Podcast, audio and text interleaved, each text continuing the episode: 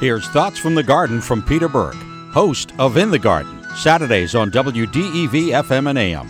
Oh, the trellis. One of my favorite, favorite garden basics. Continuing in the garden basics series, we're using a trellis to save space. I use a trellis for cucumbers, peas, pole beans, all of my cherry tomatoes, tomatillos, and even zucchini plants.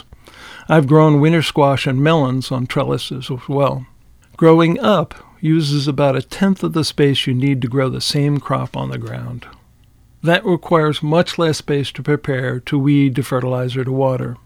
Harvesting from a trellis is much easier because it is easier to see the fruits since you're standing right next to the whole plant instead of peeking under the plant canopy.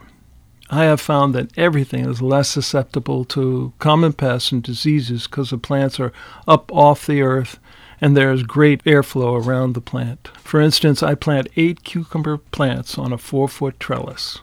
That is only four square feet of garden space, eight cucumber plants. The same eight cucumber plants growing on the ground will require at least 30 square foot of garden space.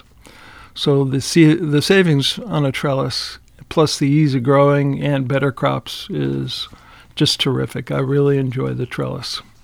Join me Saturday at 12:30 for more on the trellis and all the other garden basics and more of your calls, so have your questions ready.